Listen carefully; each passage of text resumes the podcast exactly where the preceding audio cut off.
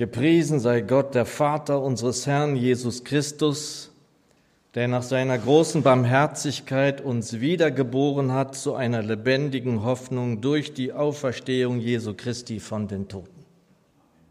So beginnt Petrus seinen ersten Brief. Meine Lieben, in einer Umfrage aus dem März diesen Jahres glaubt jeder fünfte Bürger im Land, nach dem Tod kommt noch etwas. Einige sagen eine Art himmlischer Zustand, haben aber keine Vorstellung davon. Andere, dass sie bei etwas Größerem dabei sein werden. Und wir haben ja auch kürzlich hier Worte gehört über das Totenreich. Viele haben davon keine Vorstellung. Wir haben auch gehört, dass unser Herr Jesus sagt, dass wir, die wir zu ihm gehören, den Engeln gleich sein werden. Seit meiner Wiederbekehrung ist da etwas, was mich sehr viel beschäftigt hat. Mein Eindruck ist, dass Glaube und Nichtglaube sich tatsächlich für mich persönlich anfühlen wie Finsternis und Licht. Und ihr wisst, dass ich auch in Predigten oft hier von Licht und Finsternis gesprochen habe, weil die Schrift davon spricht. Es war ja in 30 Jahren Ferne, in denen ich weg war vom Herrn, nicht alles schlecht, was ich da so gemacht habe. Aber in der Rückschau, wenn ich zurückschaue auf 30 Jahre, dann kann ich teilweise Finsternis geradezu wie greifen. Ich habe es schon öfter erzählt, nur zwei Jahre in der Rückschau von 30 Jahren waren irgendwie anders. Jörg war in diesen zwei Jahren nicht gläubig geworden oder gläubiger. Aber ich habe jeden Tag auf meinem Weg zu meiner Umschulungsstätte, zum Buchhändler, gebetet, dass der Herr mir helfen möge, weil ich dachte, dass ich das nicht schaffen werde durch meine Mathematikschwäche. Das war das einzige Gebet des Tages. Ich hatte keine Nähe zum Herrn. Aber wenn ich die 30 Jahre zurückschaue, dann sehe ich in diesen zwei Jahren wie so ein Kondensstreifen des Lichts. Und der Herr ist Liebe, er ist Geist und er ist Licht.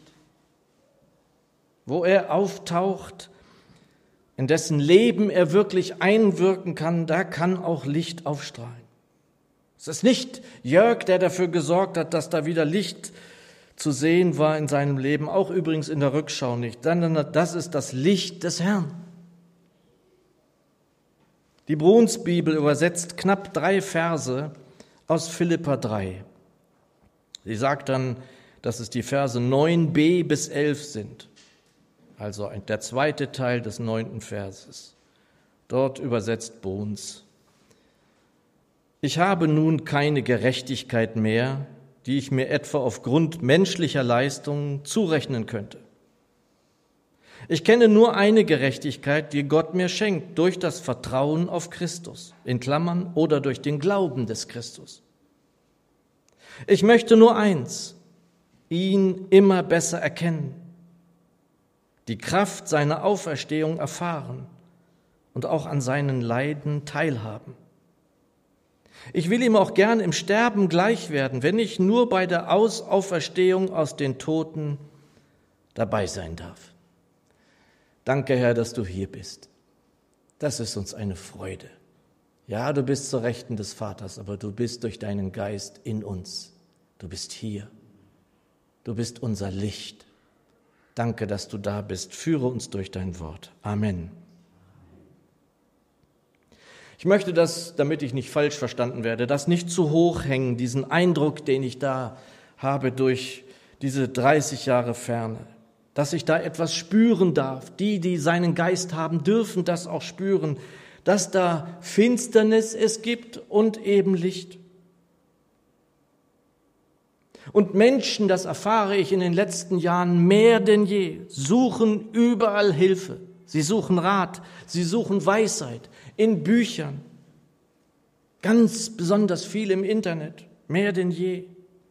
Sie suchen in Esoterik, Magie, immer mehr auch wieder in der Wahrsagerei, bei Heilern, bei Schamanen, in Drogenkonsum und weit mehr.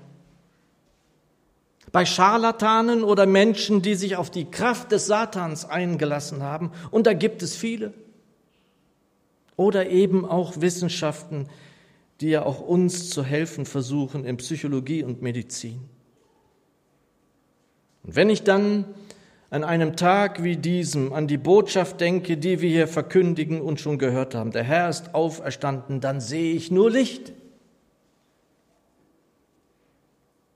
Und gerade deshalb habe ich übrigens häufig in Seelsorge ein Wort, das ich zitiere. Sehr häufig. Eigentlich ist es ein Refrain eines alten Kirchenliedes. Egal wie alt das ist, die Wahrheit darf gesagt werden und so genannt werden. Suche Jesum und sein Licht, alles andere hilft dir nicht. Und manchmal sind es dann diese bildhaften Sprachen, die Menschen helfen, klarer zu sehen, so wie der Herr Jesus bildhafte Sprache gebrauchte. Und wenn auch wir einmal Finsternis waren, wie wir aus dem Epheser 5 wissen, uns vor Augen geführt wird, dann dürfen wir oder müssen wir erahnen, was der Vater der Lichter, wie die Elberfelder es übersetzt, jetzt in dieser Welt alles nicht sehen kann. Wie viel Finsternis ist in dieser Welt.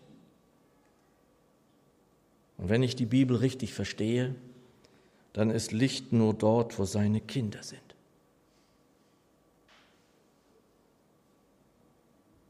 Und was auch immer Menschen da meinen, glauben, wo sie einmal sein werden, wenn sie diese Welt hier verlassen, Licht wird nur dort sein, wo er ist. Die Sonne wird verlöschen, nur der Herr wird dann noch Licht sein. Und ich war ja auch auf der Suche, auch in diesen 30 Jahren. Ich wollte mich in diesen Fragen auf keinen Fall täuschen. Ich wollte immer die Wahrheit haben. Und deshalb kann ich das eben leider auch nicht bestätigen, was da so einige, viele glauben oder meinen in Umfragen. Auch die, die im Internet zuhören, und es werden immer mehr, denen kann ich nichts anderes entgegenrufen. Suche Jesus und sein Licht, alles andere hilft dir nicht. Dies gilt ja besonders für das, was Christen heute an diesem Tag überall in dieser Welt feiern. Wir wissen, dass Menschen überall sterben. Jede Sekunde sterben Menschen. Und ich kann eben nichts anderes als das sagen, was meine Überzeugung, ja mein fester Glaube ist. Suchst du Jesus und sein Licht und bleibst du dann in seinem Licht, dann wirst du nicht in die Finsternis gehen. Suchst du Jesus nicht, ist er nicht Herr deines Lebens, dann wirst du in die Finsternis gehen müssen. Der Apostel Paulus sagt uns in dem Text, den wir gerade gehört haben, dass er ihn erkennen möchte. Immer besser möchte er das. Die Elberfelder übersetzt, um ihn und die Kraft seiner Auferstehung und die Gemeinschaft seiner Leiden zu erkennen. Und Menge sagt dann dazu, ja, das ist erkennen, aber auch kennenlernen.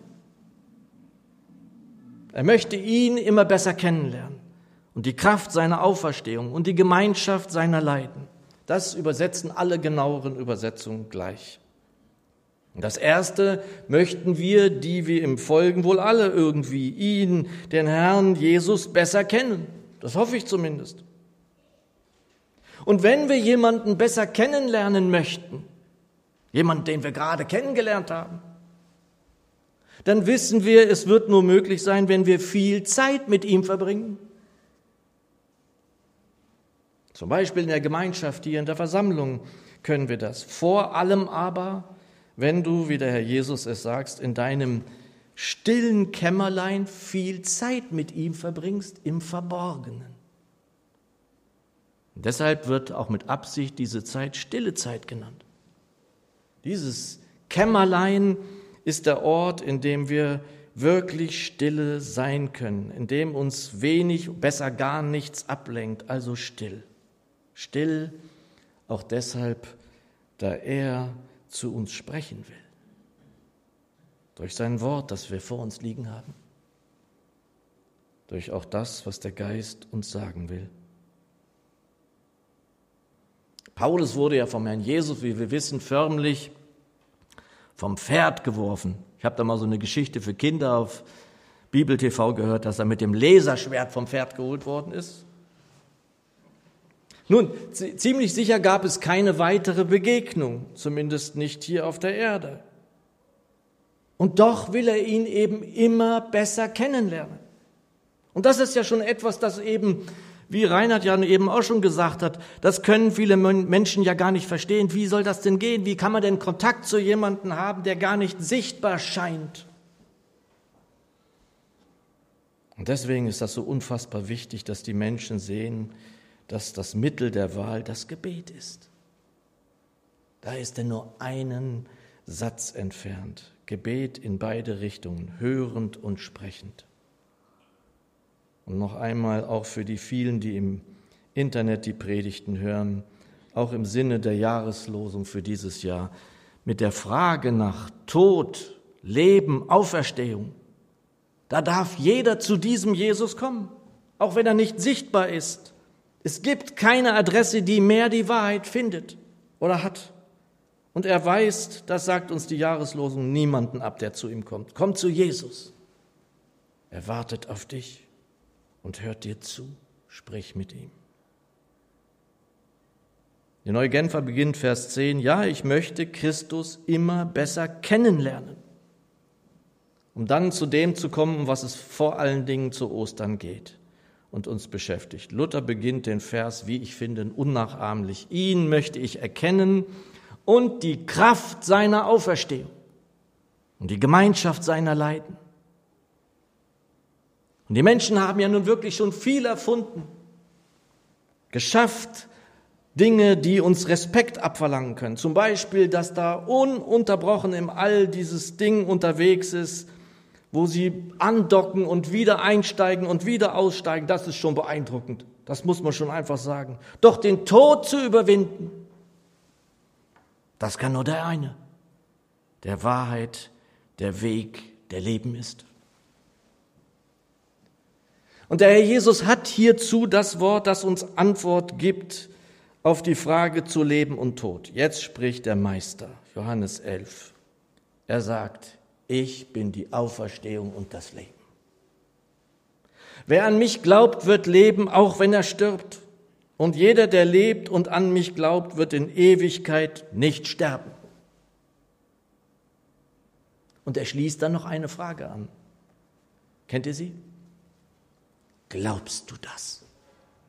Glaubst du das? Denn wenn du das glaubst, wenn du dem vertraust und damit dich dem Herrn Jesus selbst anvertraust, dann bist du in seinem Licht und wirst ewig leben. Und ich bin der Überzeugung, dass die Kraft der Auferstehung die größte Kraft ist neben der Liebe, von der wir wissen, die diese Welt je zu Gesicht bekommen hat. Die Kraft der Auferstehung. Und ja, zu Gesicht. Denn es waren weit mehr als 500, die den auferstandenen Herrn Jesus gesehen haben, ihm begegnet sind. Was haben Menschen nicht alles versucht? Leben zu verlängern, Leben hinauszuzögern, das irgendwie zu beeinflussen. Und abgesehen von Medikamenten, die uns vielleicht etwas irgendwie länger am Leben erhalten oder sogenannte lebenserhaltende Maßnahmen, die aber wirklich geradezu erbärmlich daherkommen gegen das, was die erwartet, die in das Licht, in sein ewiges Licht gehen werden. Die neue Genfer in Vers 10. Ja, ich möchte Christus immer besser kennenlernen. Ich möchte die Kraft, mit der Gott ihn von den Toten auferweckt hat, an mir selbst erfahren. Und wir dürfen ganz sicher sein, dass der Apostel Paulus da keine Zweifel dran hatte. Er ist ja schon durch die Himmel gegangen. Die Kraft der Auferstehung ist nichts, was wir uns irgendwie teuer in einer Apotheke kaufen könnten. Wir können diese Kraft nicht erwerben. Wir erhalten sie und das ist wieder so ein Paradoxon wie das, was Reinhard vorhin nannte. Wenn wir für ihn, für Jesus sterben. Alles, was wir wissen dürfen als seine Nachfolger, erfahren wir aus den Schriften. Römer 14, 7 bis 8. Keiner von uns lebt ja sich selbst. Und keiner stirbt sich selbst. Denn leben wir, so leben wir dem Herrn. Sterben wir, so sterben wir dem Herrn. Wir leben nun oder wir sterben, so sind wir des Herrn. Also gehörst du Jesus? Bist du in ihm, so dass er in dir ist und bleibt? Da kommt dann bei dir die größte Kraft, die des Herrn zum Zuge. Und wieder einmal darf ein Text eines alten Liedes uns hier freudig unterstützen. Jesus lebt, mit ihm auch ich. Tod, wo sind nun deine Schrecken? Der Refrain dieses wunderbaren alten Liedes schließt, er verklärt mich in sein Licht, dies ist meine Zuversicht. Und da schließt sich ja sozusagen schon der Kreis dieser Gedanken, die uns an diesem Festtag in aller Freude umtreiben dürfen. Er verklärt mich in sein Licht. Das ist meine Zuversicht. Da kann man dann dran rumoperieren, was bedeutet denn dieses Verklären? Ja, was, was könnte das denn heißen? Wenn wir die Heilsgewissheit Jesu in uns tragen, dann ist das nicht mehr nötig, dann brauchen wir das nicht mehr. Wir sind hier Licht durch ihn und gehen in sein ewiges Licht. Das ist unsere Zuversicht. Und dies ist nicht selbstverständlich, sondern geschieht durch und in der Kraft der Auferstehung unseres Herrn und Heilandes Jesus Christus. Das ist das, was der Apostel meint. Ich liebe das, wie Luther das übersetzt. Ihn möchte ich erkennen und die Kraft seiner Auferstehung. Eine Kraft mächtig wie keine andere.